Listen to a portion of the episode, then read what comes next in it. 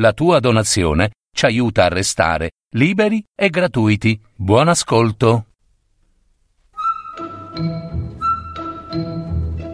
Racconti e altre storie di Grazia Deledda.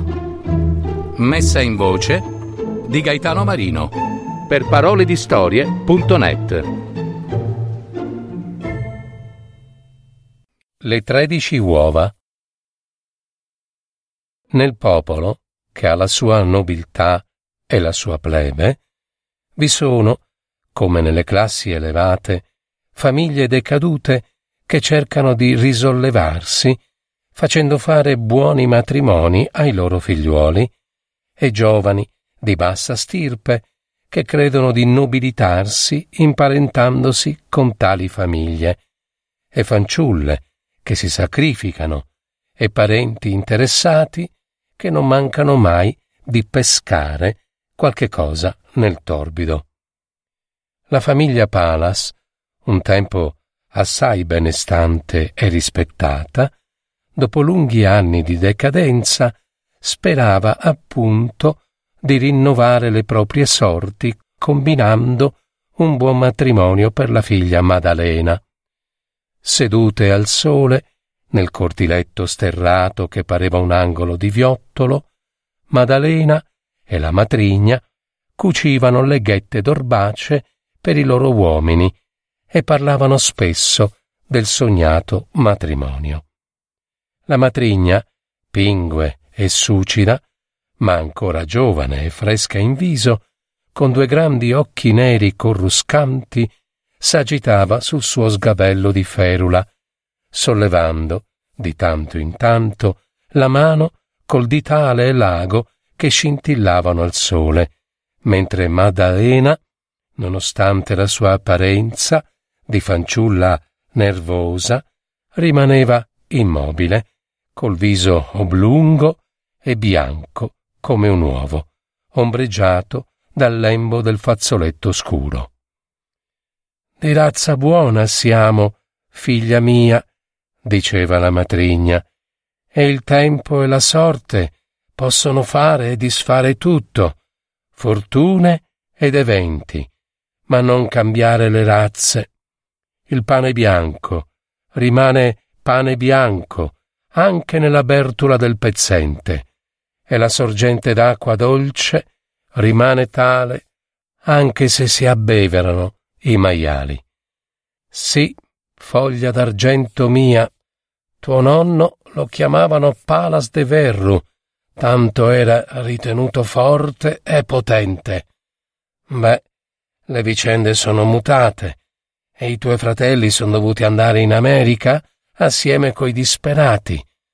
Ma noi siamo sempre noi, e se tu sposerai Maurubinna, egli resterà Maurubinna, figlio di un tagliapietre arricchito, e tu resterai la figlia di Francisco Maria Palas. Maddalena non rispondeva, ma sollevava i grandi occhi dolci e dorati come il miele, s'accomodava con le dita bianche le bretelle del corsettino di velluto verdone, il cordoncino di seta che le ornava il collo un po' lungo e venato d'azzurro, e pareva si svegliasse da un sogno. Ombre fugaci, come quelle delle rondini che le passavano quasi rasente la testa, oscuravano di tanto in tanto le sue iridi dorate. E poi, figlia cara, tu che sei giovane, non sai una cosa. La gente di buona razza, come noi, è furba, è intelligente, mentre i plebei sono anche semplici. Tu sarai la padrona, foglia mia d'argento, e Maureddu il servo, tu potrai dargli pane d'orzo e ricotta secca, quando egli andrà ad arare o a mietere, e tu potrai tener sempre la caffettiera sul fuoco e farti la frollata e i biscotti con la cappa e tenere il pane d'isola nel guardaroba.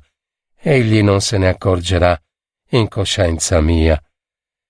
Queste ragioni convincevano la fanciulla, tanto più che i Palas, in quella stagione bella ma lontana ancora dalla raccolta, nonostante tutta la nobiltà della loro razza, pativano quasi la fame. Un giorno la matrigna dovette farsi prestare al mille per cento un mezzo ettolitro di grano, poi impegnò per tre lire la sua medaglia d'argento a filigrana, poi andò nella valle a cogliere finocchiella e ramolacci. Maddalena non usciva mai di casa, ma la primavera arrivava fino al cortiletto e copriva i muri di ranuncoli e di fior di musco. E sul tetto della casetta il vento d'aprile scuoteva le gramigne e gli steli d'avena palpitanti che pareva accarezzassero il cielo azzurro sopra gli embrici corrosi. Qualche volta la bianca cucitrice aveva fame, allora pensava a Maureddu Pinna e alla sua provvista di lardo, di frumento, di formaggio, e sollevando le palpebre, un po' livide, guardava le nuvolette biancastre d'aprile col vago sguardo dei convalescenti affamati. Verso Pentecoste egli fece la sua domanda. La paraninfa parlò a lungo con la matrigna di Maddalena, Maure Dupinna, egli può dirsi un re in casa sua. Egli ha provviste di tutto. Egli ha buoi, carro, vigna, seminario, e non ha parenti che possano decimare la sua roba. Figliastra mia, è però un gioiello, rispose alteramente la matrigna. Essa ha le mani d'oro ed è di buona stirpe Maureddu Pinna potrebbe essere ricco come il mare, non troverebbe una ragazza eguale. Ad ogni modo egli fu accettato e una sera andò a far la prima visita alla fidanzata. Maddalena stava seduta accanto al focolare e cuciva, mentre suo padre, un uomo imponente, dai lineamenti fini e con la barba rossiccia, sdraiato sulla stuoia, parlava con sua moglie, infiorando di proverbi e sentenze il suo discorso pacato. Così ti dico, moglie mia, il re aggiunge la lepre col carro, il malfatore crede spesso di farla franca e di salvarsi perché è furbo. Egli corre appunto come la lepre, ma il re, la giustizia del re, si intende, piano piano, col suo carro lento ma sicuro, finisce col raggiungerlo. D'improvviso Maddalena sentì rimbalzare sul petto come una palla elastica. Trasalì, raccolse in grembo un'arancia e sollevando gli occhi spaventati vide sopra la linea oscura dell'antipetus, specie di paravento in muratura costruito tra il focolare e la porta, il viso nero e barbuto del suo fidanzato. Era lui che per annunziarle il suo arrivo le aveva lanciato l'arancia e rideva silenziosamente dello spavento di lei, mostrando fra i peli neri dei baffi e della barba i lunghi denti puntuti. Che tu sii il benvenuto, disse la matrigna alzandosi. Non avanzi? Mauro avanzò, piccolo e con le gambe un po' storte, col suo costume nuovo, il cappuccio sulle spalle, pareva un buffone medievale. Siediti, gli disse il futuro suocero, senza alzarsi, spingendo uno sgabello non sono venuto per indugiare, rispose il pretendente. Tuttavia sedette e rimase lì due ore, senza mai guardare Maddalena, che a sua volta non sollevava mai gli occhi. Ella cuciva e l'arancia in grembo le bruciava come una palla di fuoco. Dopo aver parlato del suo seminato, dei suoi buoi, della sua vigna e fatto, assieme con la matrigna e il futuro suocero, il calcolo di quanto potevano possedere il tale e il tal'altro, il fidanzato se ne andò. La matrigna disse Eh, non è una bandiera di bellezza, ma è grazioso e di buon cuore. Oh, I quadri con le belle figure stanno attaccati al muro. L'uomo cammina e non ha bisogno d'essere bello, aggiunse il padre, ripiegandosi la lunga berretta sotto l'orecchio a mo' di cuscino. Maddalena, taciturna, faceva scorrere da una mano all'altra l'arancia, poi si alzò, la depose sul sedile dell'antipetus e uscì nel cortiletto. La luna nuova calava fra gli steli neri dell'avena sopra il tetto. In lontananza s'udiva un canto d'amore, vibrante e selvaggio, come il nitrito dei puledri indomiti a primavera. Dalla cucina usciva il profumo dell'arancia, che la matrigna mangiava tranquillamente, buttando nella buccia sul fuoco, e Maddalena s'asciugò gli occhi con la manica della camicia. Ogni volta che entrava, il fidanzato diceva che non poteva indugiarsi, e dall'antipetus lanciava arance, pere e noci alla fidanzata. Una volta ella piantò sullo sgabello ove Maureddu usava sedersi tre piccoli chiodi con la punta in su, e sperò che egli, pungendosi, capisse che ella lo disprezzava e non tornasse più. Egli si punse, ma non disse nulla, e tornò, e invece di sedersi sullo sgabello, s'appoggiò all'antipetus. Le nozze furono celebrate dopo la raccolta dell'orzo. Benché facesse caldo, la sposa rimaneva pallida, fredda, come una statua di neve, e le sue nuove vicine di casa, vedendola così altera e riserbata, cominciarono a parlar male di lei, la chiamarono appunto la santa di ghiaccio. In autunno Maureddu andò ad arare la terra. La sposa rimase sola in casa e guardando i suoi sacchi d'orzo, le sue fave, la cassa colma di frumento, le pareva di sognare. Ogni mattina la matrigna, al ritorno dalla messa, entrava da lei e le diceva Procura di ingrassare, che tuo marito ti vorrà più bene. Non hai uova da farti la frollata? Maddalena aveva le provviste, ma non aveva denari da sprecare in le cornie. E un giorno la matrigna osservò che la cassa del frumento era bucata e che il grano se ne veniva fuori. Fa una cosa, foglia mia d'argento, vendi il grano e compra le uova e lo zucchero.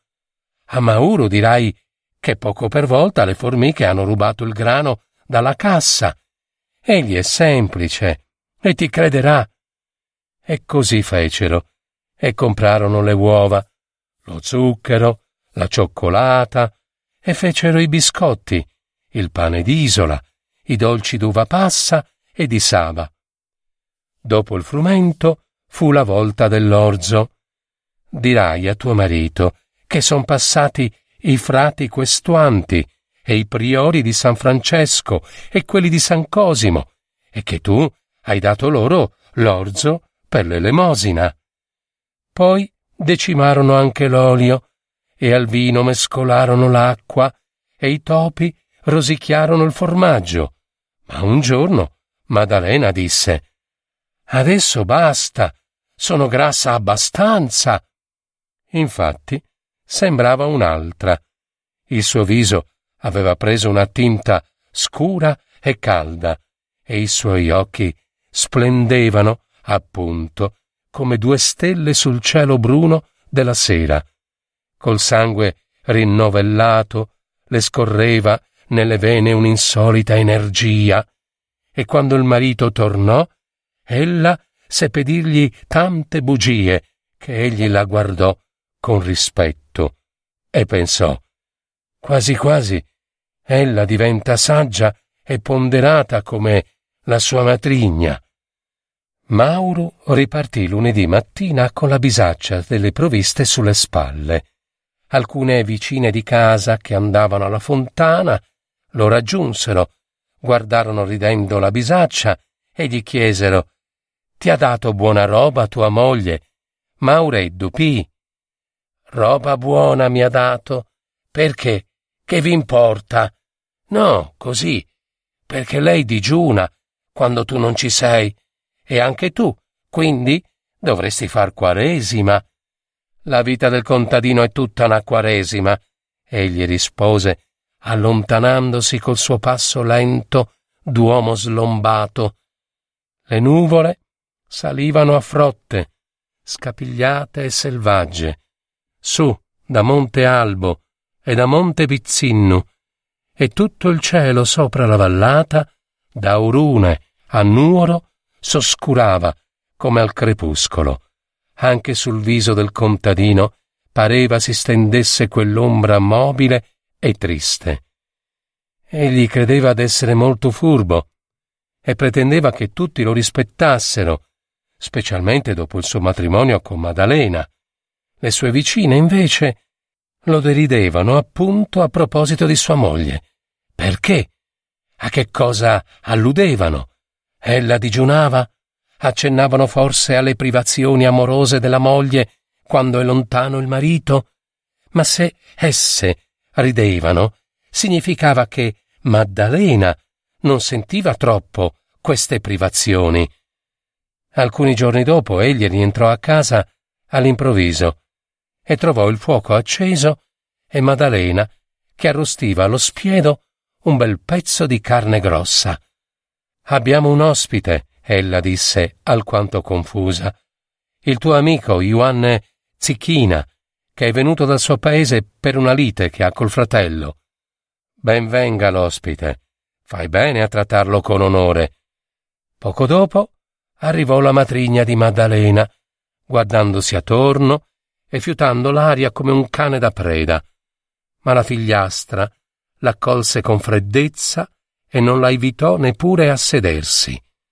Maureddu attese fino a mezzogiorno e poi, siccome l'ospite non rientrava, si decise a ripartire.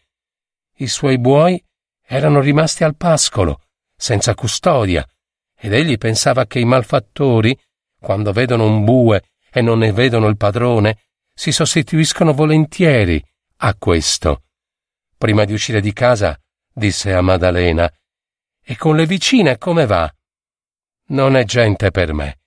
Ella rispose, torgendosi la bocca da un lato, ed egli se ne andò senza osare di dire altro. Ma nella solitudine fu ripreso dai suoi cattivi pensieri, perché è appunto nella solitudine che il demonio ci punge, come il contadino punge i buoi sonnolenti per farli camminare. E Maureddu si rimise di nuovo in cammino. Era una bella mattina di dicembre. Vapori azzurri come veli staccatisi dal cielo coprivano le lontananze. Ma fin dove l'occhio poteva distinguere le pietre e i macigni, questi apparivano nitidi, come lustrati. Ogni filo d'erba aveva una perla di rugiada e sulle querce nere le foglie gialle scintillavano come monete d'oro. A gran distanza, nel sentiero della vallata, Maureddu distinse un uomo a cavallo, col cappuccio in testa e l'archibugio sulle spalle, e riconobbe il suo amico, Ioanne Zicchina, che si recava a Nuoro per la solita lite. Maureddu non si fermò ma a poco a poco Ioanne Zicchina lo raggiunse e assieme fecero il resto della strada. L'uomo a cavallo cominciò a parlare della sua lite, chiamando suo fratello nuovo Caino, perché s'era impadronito di una lista di terra in una tanca di comune proprietà, e l'uomo a piedi ascoltava torvo, sollevando di tanto in tanto gli occhi ironici e minacciosi. Ioanne Zicchina era un bellissimo uomo, sui cinquant'anni, alto, colorito in viso, con la lunga barba nera e gli occhi e i denti scintillanti, dritto sul suo cavallo, con la cartucciera alla cintura e gli speroni sulle ghette. Accanto a lui Maureddu si sentiva piccolo e goffo, e un pensiero strano, proprio di quelli che manda il diavolo, gli attraversava la mente. Nel vedere arrivare assieme i due uomini, Maddalena corrugò le sopracciglia, ma non disse nulla. Siediti accanto al fuoco, Ioanne Zicchi, disse Maureddu. Ora mia moglie ci darà da mangiare e da bere, e tu potrai andare all'udienza con la calma della volpe sazia. Dunque, ti dicevo, frate caro, quel nuovo Caino voleva anche prendersi la fontana che si trova in mezzo alla tanca. Riprese l'ospite, sedendosi accanto al focolare, dopo aver salutato Maddalena. Tu dirai, la fontana era d'entrambi. No, adesso ti spiego prese la canna di ferro, avanzo di un antico archibugio, che serviva per soffiare il fuoco, e cominciò a tracciare qualche linea sulla cenere ammucchiata in un angolo del focolare. Maddalena preparava il canestro per la colazione. Si avvicinò con evidente inquietudine e cominciò a fissare l'ospite in modo strano come vivamente colpita dal suo racconto e dalle tracce dei muri e dei sentieri della tanca che egli segnava sulla cenere. Quel Caino, dunque, doveva prendersi questa parte, cioè il bosco e il pascolo della Sfodelo. A me spettava la marcita, e io gli dissi, frate meu, siamo nati per morire, e cerchiamo dunque di aggiustarci alla meglio e invece egli mi si gettò addosso. Eravamo appunto davanti alla maledetta sorgente, come sarebbe a dire qui. Io gridai e accorsero i pastori, altrimenti Caino m'avrebbe strangolato, come quello antico fece col, col fratello suo, ah. Oh Zeus, oh Zeus! gridò a sua volta Maddalena, atterrita, sottrappandogli la canna di mano. Anche Maureddu era livido e fissava l'ospite con uno sguardo febbrile. Ma il Zicchina si mise a ridere, mostrando i suoi bei denti da lupo serrati e candidi. S'alzò e disse Adesso il giudice aggiusterà ogni cosa. Andiamo in tribunale. Appena egli fu uscito, Maureddu balzò su come se il pavimento gli scottasse e si gettò sopra la moglie come il nuovo Caino s'era gettato sul fratello. Ah, con gli stranieri dunque ti metti, eh? Coi vecchi cinghiali. Ma la donna, che ho raccolta morta di fame. Maddalena non vacillò, non si piegò, solo gli mise le mani sul petto per respingerlo Sollevando il viso, diventando color del lievito, i suoi occhi sembravano brace. Appunto, perché t'avevo fame, ti ho perso. E tu che hai il cervello storto come le gambe, lasciami. Un sorriso crudele illuminò il suo viso tragico. Si curvò sul focolare e dal mucchio di cenere su cui il zicchina aveva tracciato le linee della tanca, tolse due, cinque, tredici uova. Ecco, le vedi? disse Curva con due uova nel cavo delle mani protese. Sì, ti ho sposato per saziarmi e t'ho decimato il frumento, l'orzo, l'olio per comprarmi i biscotti, il caffè, le uova. Le vedi? È stata matrigna a consigliarmi e abbiamo rubato e mangiato assieme. Ma adesso ero stanca e volevo mangiar da sola. E siccome lei fruga e fruga, ogni volta che entra qui, Avevo nascosto le uova e non volevo che lei le vedesse. E neppure tu, e tantomeno l'ospite, che avrebbe riso di noi. L'uomo ascoltava sbalordito. Allora Maddalena balzò su e cominciò a lanciargli le uova sulla testa. Prendi, ma la stirpe, prendi. Così mi buttavi le arance, no? Prendi, prendi. E io schiantavo di rabbia, mentre nel vederti avevo voglia di ridere. Prendi, prendi. E va a lagnarti con matrigna, se non sei contento. Prendi, tu che osi insultarmi come una tua pari. Le uova si spaccavano contro la testa del disgraziato e il rosso si scioglieva tingendogli d'oro il viso e il petto, mentre l'albume scivolava fino al pavimento ed egli mugolava come un vitello saltando a testa bassa di qua e di là per la cucina e pulendosi gli occhi con la manica della camicia, proprio come se li aveva asciugati lei la prima sera del loro fidanzamento.